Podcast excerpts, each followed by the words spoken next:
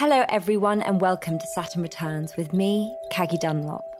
This is a podcast that aims to bring clarity during transitional times where there can be confusion and doubt. Guys, I'm thrilled to introduce to you our sponsors for today's episode, and that is World Nutrition. I have worked with World Nutrition in the past, and I'm thrilled that they are back involved because their products are incredible. I've used them for such a long time. I'm highly suspicious of what I put in my body, but they really excel with their scientifically backed food grown supplements formulated by women for women. With over 50 scientific studies supporting their products, you're assured of their quality and effectiveness. They create products with purpose that are backed by science and using natural ingredients of exceptional quality. From my personal experience, they've really helped me in keeping me energized and feeling balanced. So, if you have quite a hectic work schedule and you need something to give you that health boost, I highly suggest checking them out.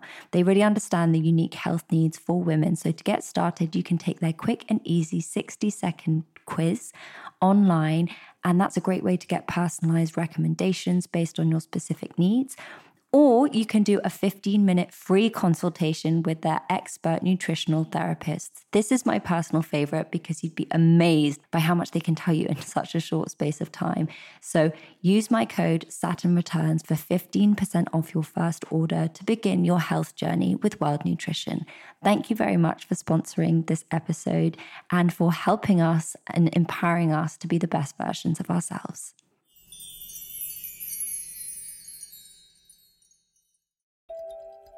I was working at a national newspaper, and yeah, when I went into work and I shared what I was up to in the evenings, I was, in no uncertain terms, told that I was a very, very silly person. Today, I'm joined by two fascinating individuals, Jen Cownie and Fiona Lensvelt, who together make Litwitchure.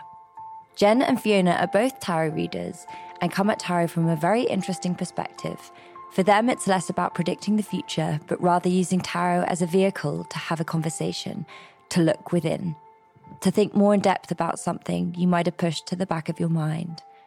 There's also a real theme in this season of Saturn Returns and tapping into our authentic selves. Sometimes what makes us tick can surprise us. It's perhaps not what we had planned or what we expected for ourselves. And I think that's what happened for Jen and Fiona. As they say in this episode, they're not from a long lineage of witches. They didn't have tarot in their blood. They were just two friends who wanted to start a new hobby together. Perhaps a learning from this is that we should all be a bit more open to being taken by surprise. I was really keen to speak to Jen and Fiona because of the overlap of astrology and tarot as an esoteric practice.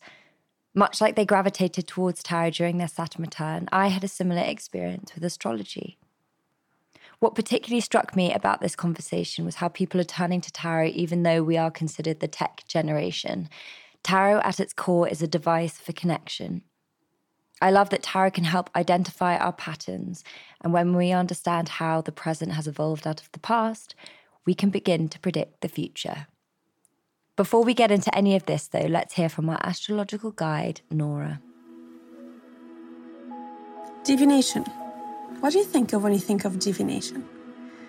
It's a much used term used both in spirituality and occult practices, a term that stems from the Latin word divinare, which means to foresee, foretell, to prophesize.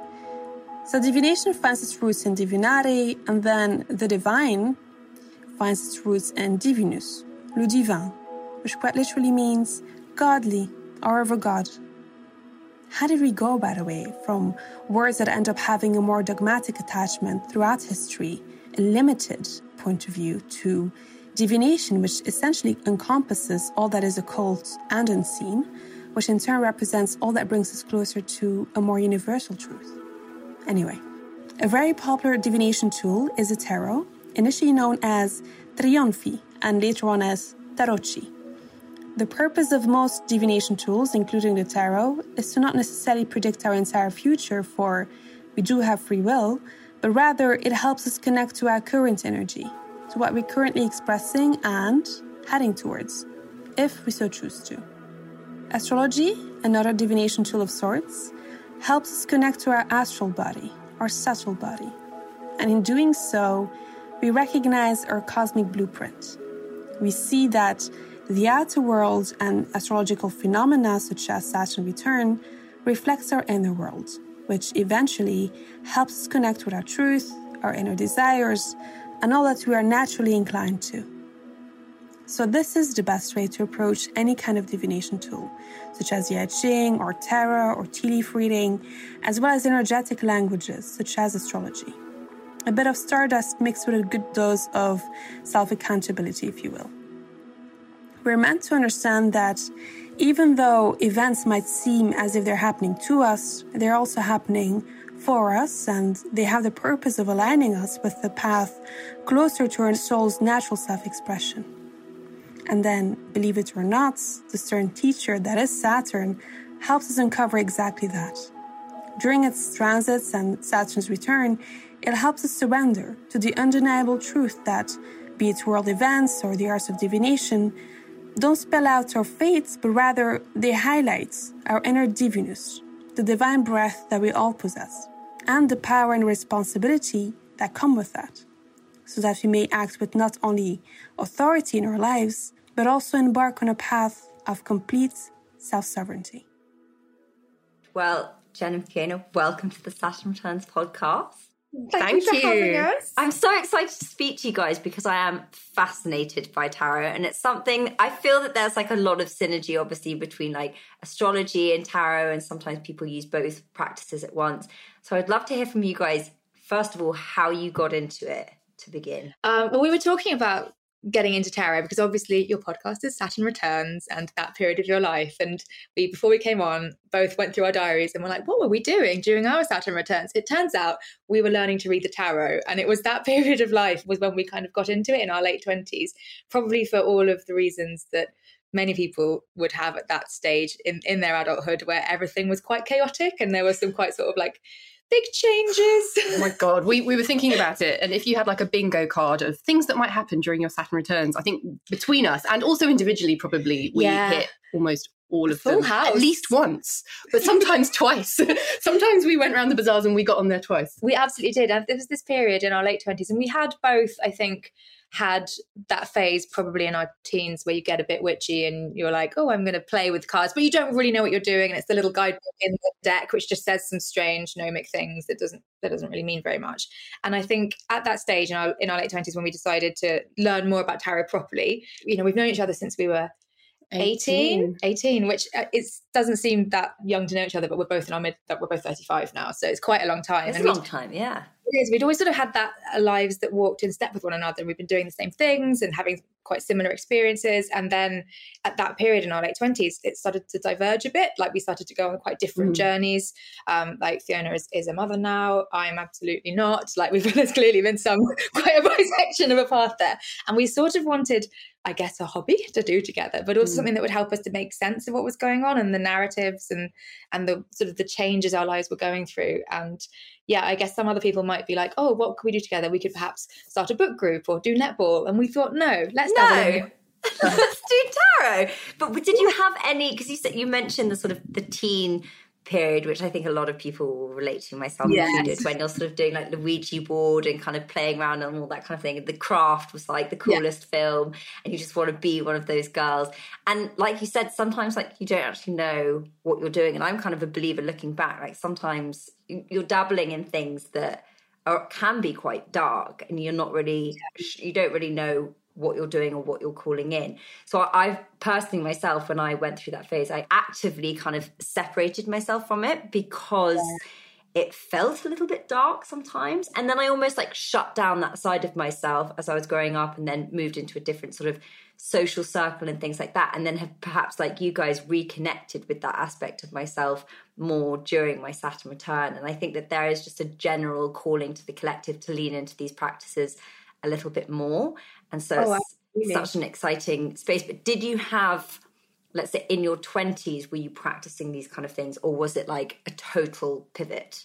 I think one of the, we were really curious about the tarot, but if you looked at our lives, there weren't any massive indicators that we were necessarily like witchy people, I guess. Yeah. Like, but like the moon, I suppose. I was always quite like, oh, it's the full moon tonight. Let's go. That out. feels interesting. I'm going to stare at it. But nothing, there's yeah. never been any faith based practice, any kind of witchcraft. I mean, I'm sorry to be disappointing, but like we had office jobs. Well, that's what I was going to say. What were you doing work wise? I mean, still do both have oh. office jobs. But yeah, it was sort of same as you in my teens sort of dabbled in it and was like oh this is exciting but it felt a bit naughty and maybe a bit transgressive. And definitely we both come from we have a very weirdly we met at 18 and we have a very similar backgrounds in that we're both um, the children of military families and of like multi-generational military families. So you can imagine that really on neither side. We, we don't come from, you know, many generations of witches and lineages of yeah, witchcraft and it wasn't like you were at home and your mothers were like making potions and all that. I mean, I wish, but my mum is still I wish too. She's kind of like,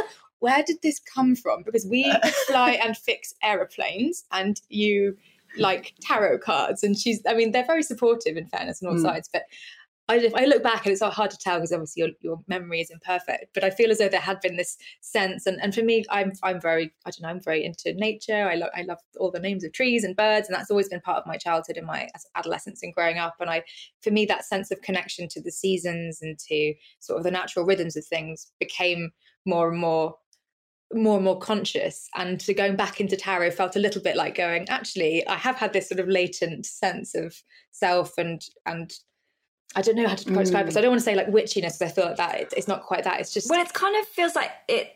I mean, I don't want to sort of project my own experience, but it's like these things are testing the boundary, and especially if you've been mm. brought up in a in a very different kind of environment. But equally, I think it's about coming home to something because it is such an ancient thing. And of course, like today, with a lot of people that you speak to, it gets this reputation. It's like a woo woo sort of mm-hmm. thing and new agey, but actually it's not. And it's the same with astrology. So do you got find that your people kind of pigeonhole you when you say that you're into this stuff and that this is what you're doing, or people are like, oh, here we go.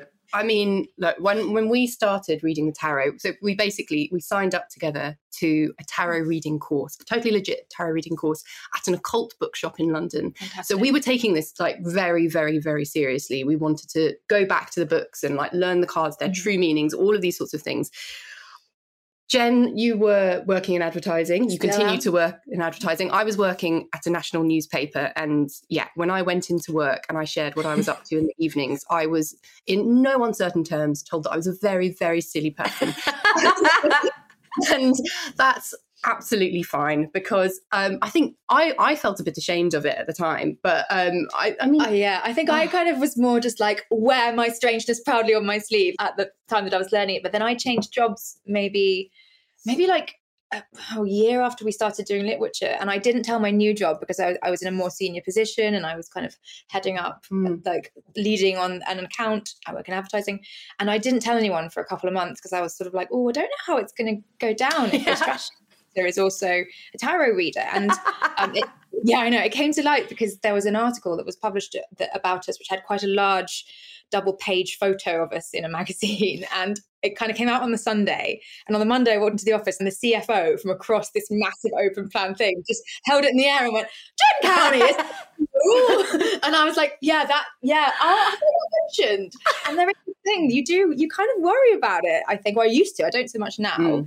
But when I first started doing it, I was kind of like, I had to go like, yeah, no, I read tarot, but don't jump to conclusions yeah. who I am or what I am or what I believe or what I don't believe. And now I think after several years of doing it and doing it professionally as well, we we both I, I sort of know the look. I say to someone, oh yeah, I read tarot, and I either get someone going, oh, that's interesting, or you get the kind of like, she said what? Stay away, witch. but, but that was the fascinating thing about doing this course because I thought we'd be signing up to this course where the room would be full of people who were kind of deeply embedded in like the spirituality world, like they would be very well versed in all matters of like astrology, crystals, all these sorts of things. And actually, a lot of the people who were on this course with us were exactly like us. They were you know, there were lawyers on the course. There was like an accountant. There was a teacher. There was someone else who worked in publishing. Like these were people who didn't have any background. They weren't like the seventh daughter of the seventh daughter, anything like that. Like they just felt drawn to it and they were curious. And I think everyone in that room kind of understood that there was something for them in tarot, but it might not be the same thing. Mm. Like the tarot is a wonderful tool. Some people use it as a tool for channeling their psychic intuition, and there are other people who, like us, we we tend to use it more as a way of kind of telling universal stories about the experiences that we go through. So, in that sense, we use it in quite a secular way. Mm. But there's room in tarot for everyone. That was that was kind of great and a massive surprise. Yeah, absolutely. So on that, would you be able to explain, just in case like people aren't familiar with it, essentially what tarot is and to kind of debunk some of the the myths or the associations that come with tarot readers or the tarot card? Yes, absolutely. Um, I guess sort of the potted history of tarot is it did start life as a card game. And if you actually look at a deck, I think most people, when they think of tarot, think of a few specific cards. Uh, things like death is one that always comes up, the hanged man. Generally, the ones that have got some of the more questionable imagery are the yeah. things. That, Although the lovers the, lovers, yeah. The lovers, but then yeah. the lovers is actually a it's like the iconography is of the Garden of Eden, so it, it is also a card that's got quite a freighted sort of History. visual symbolism. But um, people know those cards, but they don't really know the entire deck. And the tarot deck is 78 cards in a standard deck, and it's got four suits like a playing card deck. So they run ace to ten, and then you've got a page, a knight, a queen, and a king. There are four of those: so the wands, the pentacles, the swords, and the cups. And then you've got the 22 trump cards, which are the major arcana um, and those are the ones most people would recognize. And and originally it, it was it just a game that people played. I've got no idea how you play this game. I'll be absolutely honest with you. But I did do an event last year where it was uh, the person recording the event was I think he was French and he mm. at the end of it he was like this is so fascinating I've never seen the cards used this way for reading and I said well, what do you use them for and he was like just playing games so clearly I think maybe in France it's still mm. used for that but over time and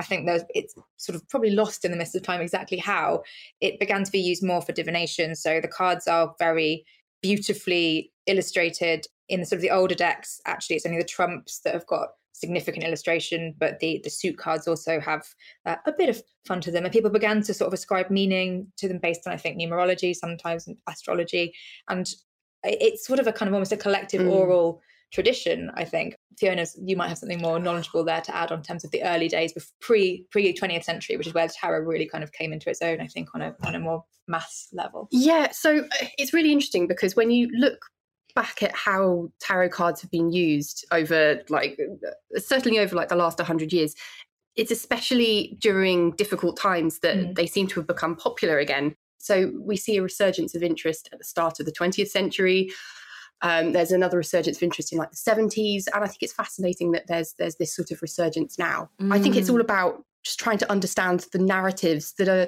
you know, I think especially over the last couple of years while we've been in lockdown and isolation, we've been confronting problems in our lives and they've been so deeply isolating. We've not really had anyone to, to kind of talk to about them. And I think when we turn to the tarot, it teaches us that a lot of the struggles that we face aren't just ours alone. They're they're shared from generations before. You know, these cards are ancient. The problems that we're being shown that are so deeply relatable have been experienced by our parents, our grandparents, by other people. Mm. That there are these sort of like deeply universal narratives in them. Yeah, um, I mean, the cards themselves have been around since the earliest decks are 15th century. They may be earlier still, but you know, mm. paper doesn't last that well. But the versions you see now. Uh, were primarily sort of codified in the early 20th century by a very jazzily named um, order called the Hermetic Order of the Golden Dawn. Hmm. Um, quite a quite a big title, and they sort of set down the meanings or the basis of the meanings that most people would interpret or use to interpret tarot today. But it's very much a practice that is drawn over a collective set of voices over years, over generations, over centuries, and so what I quite like about it is there isn't a sense of authorship. There isn't a thing of this person invented the tarot and they set down all the meanings. And for 600 years, we've been reading it. It's something that has always been passed down, has kind of evolved over time, has changed. And a lot of the, I think, misconceptions and concerns about it relate to it either being slightly satanic panic stuff, or of it being something dark and, and scary and it's going to tell you horrible things. It's going to predict. I mean, people think it can predict death, I think, is always the biggest worry we get when you have someone coming new mm. to a tarot that's not what you can do with these cards. It's much more of a tool for reflection and conversation and almost mindfulness, I think, than it is for saying, and next week, this is what's going to happen yeah. to you. It's going to be bad. Yeah, well, there's a couple of things that you mentioned that I kind of wanted to, to touch on. One, I, I find it really fascinating that it's having this kind of moment again in a renaissance. And, and you mentioned how that kind of came about in the 70s. If we were to speculate, why do you think I mean, there's some obvious reasons, but why do you think it's happening now. Obviously, it's like impacted by the pandemic and the uncertainty, but we can definitely see this polarity between, you know, we've evolved on. And I remember thinking, God, we're going to be that generation that were just all about tech. And it's like quite masculine and linear and like building things and, and very material. And I was like, that's so boring. But then on the other side, we're kind of having this moment where loads of people are leaning into these very old practices, astrology, tarot, whatever it might be. People are going to see healers. So, what do you think that is about? Because I'm sure you guys have kind of given it a lot of thought. I just think that, you know, we're all starving for connection and communication. I mean, I used to be an interviewer at the newspaper.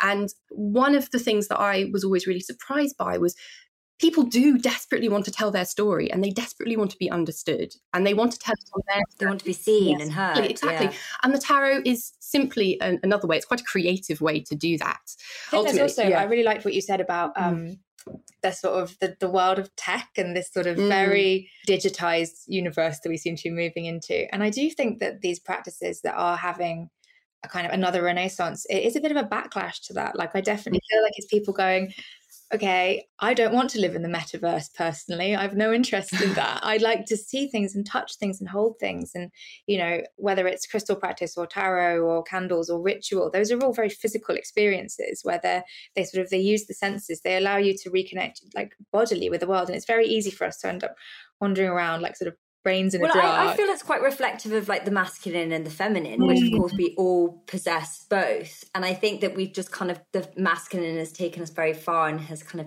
dominated, yeah. and then we're kind of experienced this. Okay, this I don't. When people say like the future is female, I think the future is feminine, mm. and it means that we all need to kind of lean into those aspects of ourselves both men and women. Completely. And I think that sense of, of, the breaking of old structures that's been such a big part of exactly. well, the last century and this move away from hierarchy and you know organized religion is is far less prevalent particularly in western europe and these sense of structures and and things you're supposed to do have begun to fall away. And as you know with the rise of feminism women particularly reclaiming and going who do i want to be? What do i want to be? It's it's more it's, yeah. it's very organic i think. That kind of brings me perfectly onto my next thought and question, which is, you know, I was brought up in a very Christian mm-hmm. framework. My mum is Christian. I went to church most Sundays.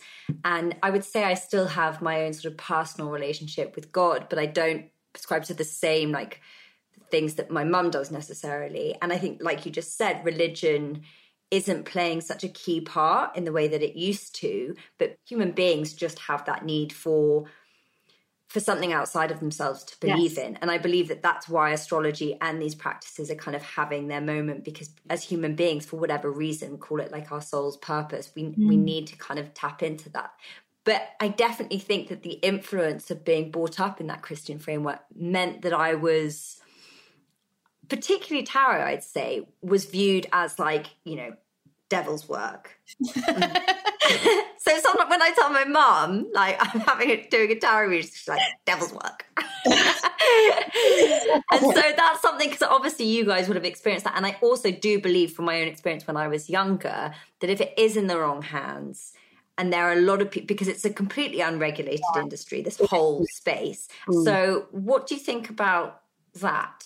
I think I think that's a really interesting one because I think personally, the, the, Christian thing is so interesting, particularly because if you actually look at a deck, there's so much Christian iconography in the mm. tarot. It's it's built a lot out of the Christian and Judeo-Christian traditions, and a lot of the stories that are in the deck, if you kind of get into the symbolism, are in there. And so there is always something quite interesting to me that, particularly in particularly maybe more evangelical Christians might be quite anti the tarot, even though it's at some point in the history yeah. a deep connection into that faith. But it's that point of misuse. I think when I started reading, when we first started properly doing it, I went in a little bit kind of nervously, like, okay, am I dabbling in something dark? And then I went through this phase where I thought, no, no, this is completely fine. There's nothing weird about the tarot. There's nothing to be afraid of. There's nothing at all. It can't be misused. And having been doing this for several years now, I definitely have heard usually stories, or usually be a friend or someone I've met who will tell me about a tarot reading they've had and they'll explain what someone said to them.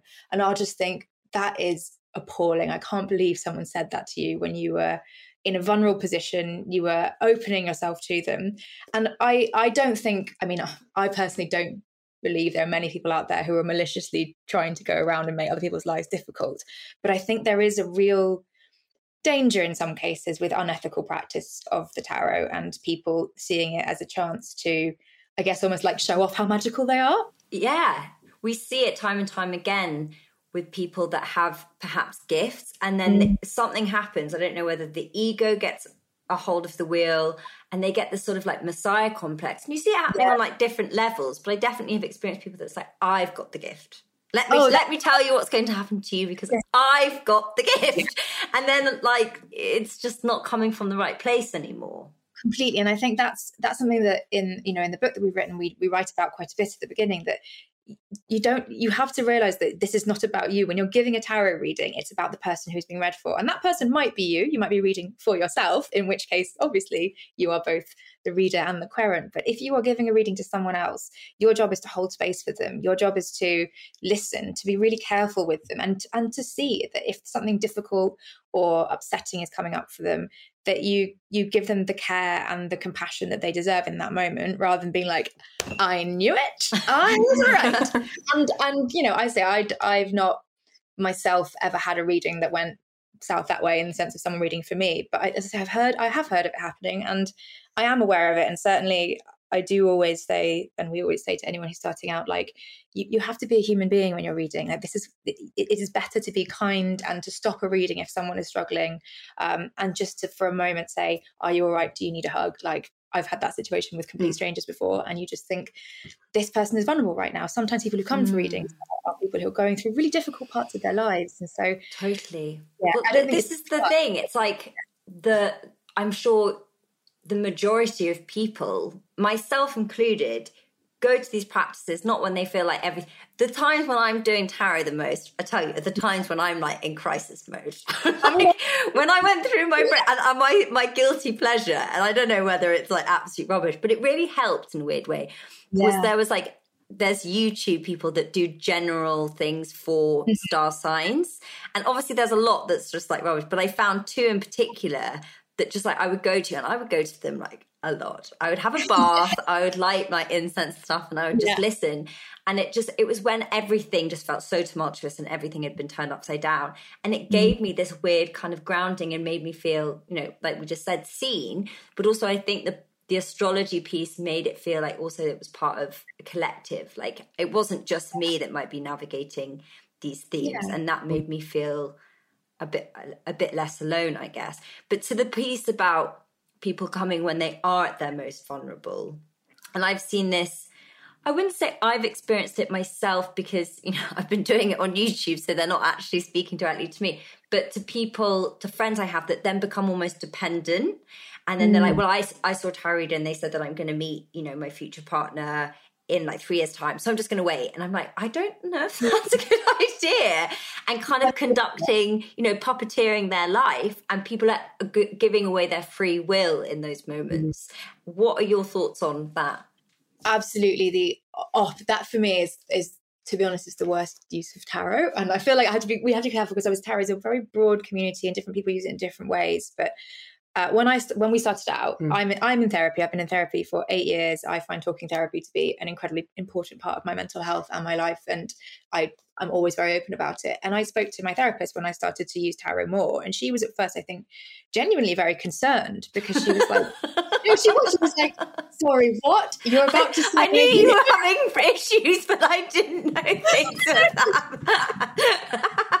no, what are you? No, what are you doing? And I was like, "No, no, not like that." She was like, "I don't want you to start letting a card tell you how you live your life. You've got to be authentic. You've got to be yourself. I'm trying to help you find who you are and be able to speak with your own voice." And I actually found those conversations so useful as we began to do this because I think instinctively, both Fiona and I, when we were learning, really rejected any sense of this card is going to tell you what you must do, and this card is going to tell you what will happen, and there's nothing you can do about it. And I think we found that whenever we heard anyone talking about reading like that, we just went, oh, we've got, en- I've got enough things like magazines, adverts, some of which I'm responsible for. yeah, the both of you, newspapers and advertising. We've got enough people telling us what to do. and it's us. But we felt like, for me, and for, I can say for me, for us, I don't want to speak for both of us, but I like the way that the cards can be empowering because they can say to you, this is a story. How does this story, what does it mean to you? And and do you want this story for yourself? Like you can mm. choose to say no. You can look at it and go, is that is that the direction I'm going in? Do I want to go in that direction? I think the cards ask you a question, but they don't give you a requirement. And yeah, I, I just I feel very powerfully that if someone comes to me and says, right, but am I should I move jobs or should I leave my partner? I'll be like, well, which I'm yeah, guessing they do all the time sometimes people do do that. We'll say, well, we can we can look at the tarot. We can look at what aren't you seeing? What might you need to think more about? What is something here? And use it more to discuss and to think about, rather than going pulling a card and saying, yeah, it's the emperor, and that means dump but him. Do you see stuff like that and then make an ethical decision not to say, or is it that the cards actually can't tell you?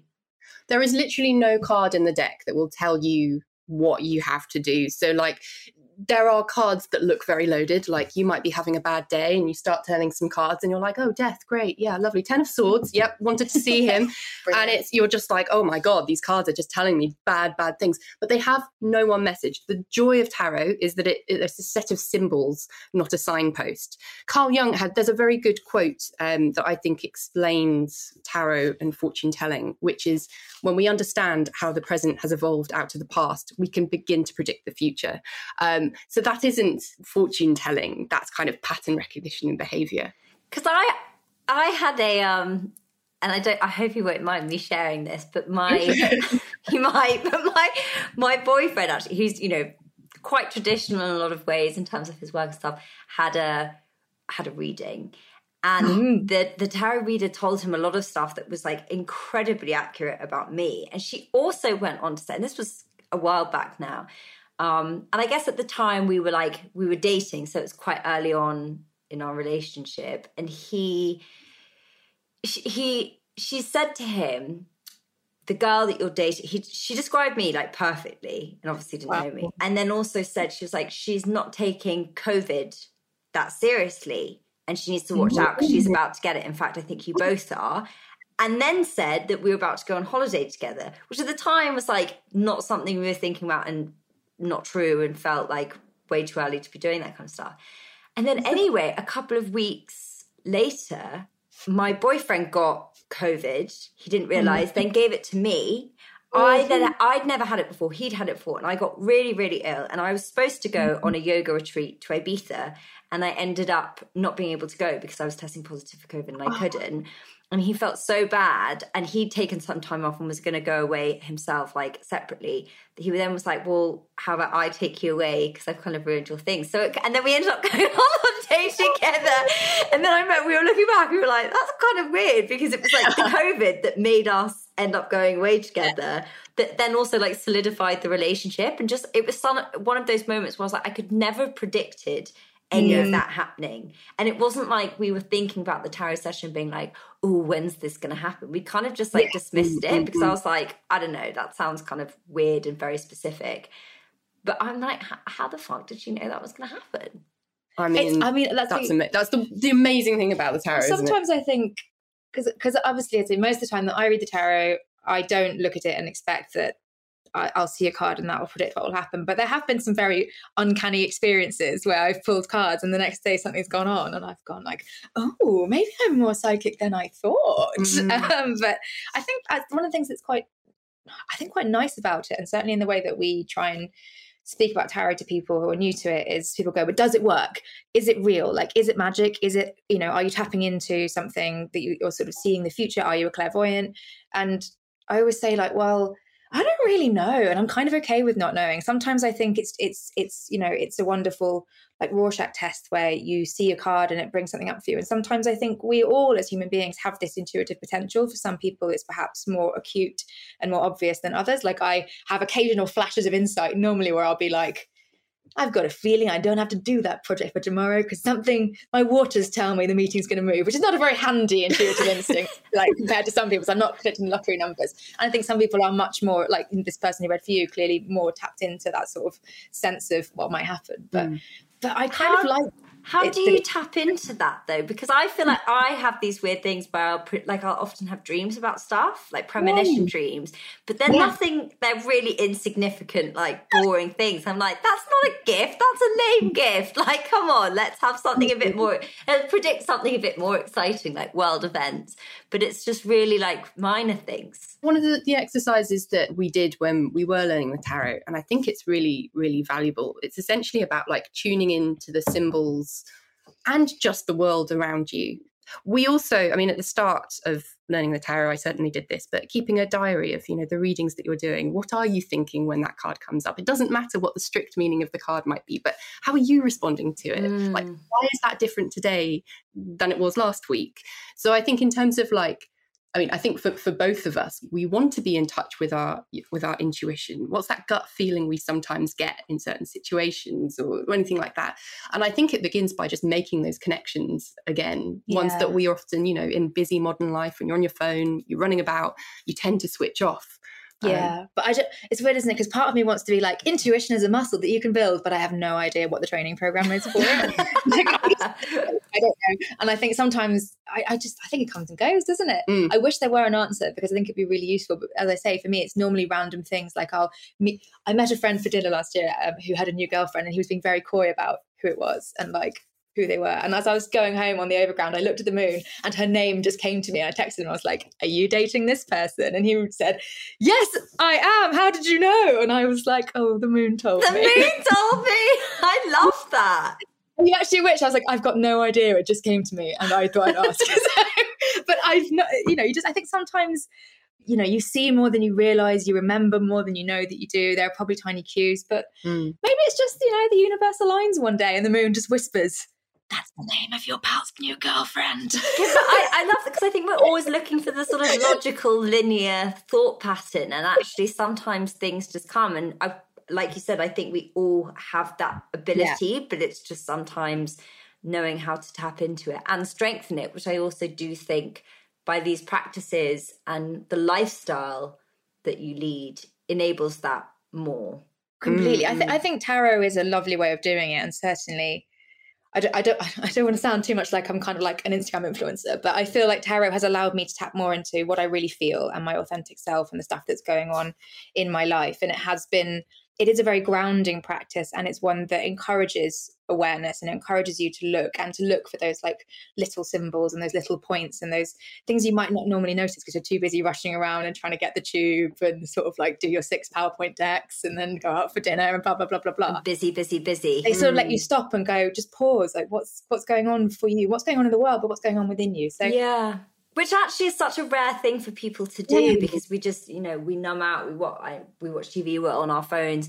But for people that want to actually start practicing tarot and like learning about it how sort of methodical is it? And how much homework did you have to do before you can actually start practicing yeah i wish the answer was oh you just have a quick look at the cards and it's fine it is it is a bit of a process and you do have to learn it yeah. but one thing that i was pleasantly surprised by when we were learning because i went in and i've got a pretty good memory you know read a lot of books quite good at remembering things but i thought 78 cards each of which has a like a clear set of meanings and shadow meanings and, and influences that's going to be quite the quite the test. But actually, the deck is very structured. So you, you don't necessarily realize it until you start to read it. But the, the way the suits work, the numbering of the cards, the positions each of them holds in the deck actually creates quite a lot of i mean it's a bit like a grid system. I think i, I refer to it as that in the book at some point. I'm like tarot is like a grid system which is deeply like non-romantic way of referring to it. But if you know the number and they know the suit of the minors that gives you an idea of what they mean. And the major arcana run in a in a linear pattern. So it isn't actually as arduous as it might look from the outside yeah. but also it, it probably, looks it because also obviously like i'm you know saturn returns i'm into astrology but i just don't have the mind to grasp it like nora does or people that i know. I just like because it becomes so abstract but also very like mathematical almost. I'm like this is just so much. I bet you do though. I'm sure mm. i think i feel like i feel like anyone could learn it. It's just a question of finding the way into it work that works for you and I mean, you, you do have to know. I said that actually mm. recently. Mm. I, I, gave someone tarot, their first tarot deck for their 30th birthday. And I saw her a few days later and she told me about a reading she'd done. And she told me some cards that came up. And I was like, oh my God, it was, you know, the Queen of Swords. I was like, what a great card for you, blah, blah, blah. And she said, Jen, do you know what all of the cards mean? and I said, yes, of course I do. I'm a tarot reader. It is one of those things if you just do it bit by bit and that was how we learned we sort of broke them down the deck into each of the suits and then the majors mm-hmm. and we mm-hmm. just learned each of them in turn and and over time they stopped being these kind of slightly obscure cards with like little people dancing around them. They become like familiar friends. Mm. You know, I, I just the second someone says a card or they describe a visual card to me, someone was talking yesterday and said, you know, the one with the guy and he's got he's got some swords and some others, and I was like the seven of swords, and they were like, yeah, probably that one. You just you mm. they become so completely different to one another that even within a couple of months of reading relatively regularly, like a couple of times a week looking at the deck, you can learn them. So, mm. but it is, I think it is helpful also. And, and we're not just saying that because we've written a book about tarot, but we wrote it for a reason you can't really learn them from just like getting the cards and then the little thing that's the insert because that insert has just got five words next to each one yeah. and it's pretty pointless. So you like it is useful to whether you go online, you use YouTube, use free resources, use a book, or do what we did and really commit and go to an occult bookshop and do a two month tarot course. How that's often usually- were you actually? So it was two months, but how often did you have to go? It was once a week for like three hours a week and then we with were doing homework. with homework with daily homework. So we were really committing. Yeah we had a massive massive folder each of us by the end of it. Yeah. Our tarot diary like all of our worksheets. People also um you know we talked about how it can whether it can be sort of predicting the future and things like that. Because obviously people say oh it's just people reading your body language or stuff like that. Mm. But a lot of communication is nonverbal. So to the piece around that, how important is that in terms of for the tarot reader? And what do you call it? The querent. Querent. The person who's asking the person who seeks. So querent. Querent.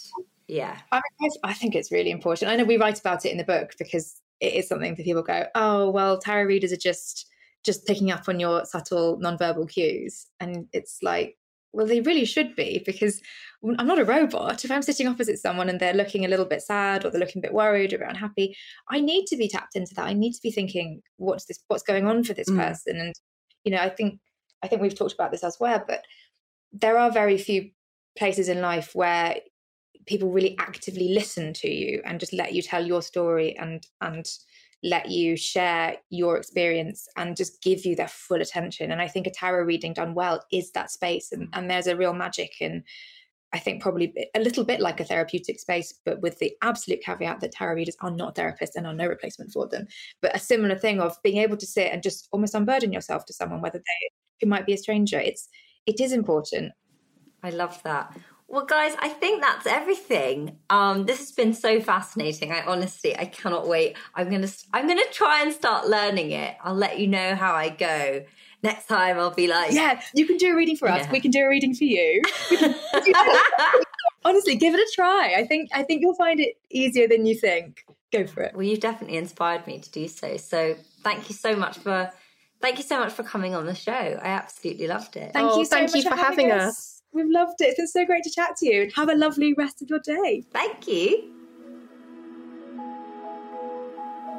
I love what Jen and Fiona said about tarot allowing them to tap into their authentic selves, and that being a tarot reader is all about holding space for the querent. If you want to find out more about Litwitchure on their Instagram, you can find them at Litwitchure, and their book Wildcard is out now. Saturn Returns is a Feast Collective production. This episode was produced by Laura Gallup, and the executive producer was Kate Taylor. Thank you for listening, and remember, you are not alone. Goodbye.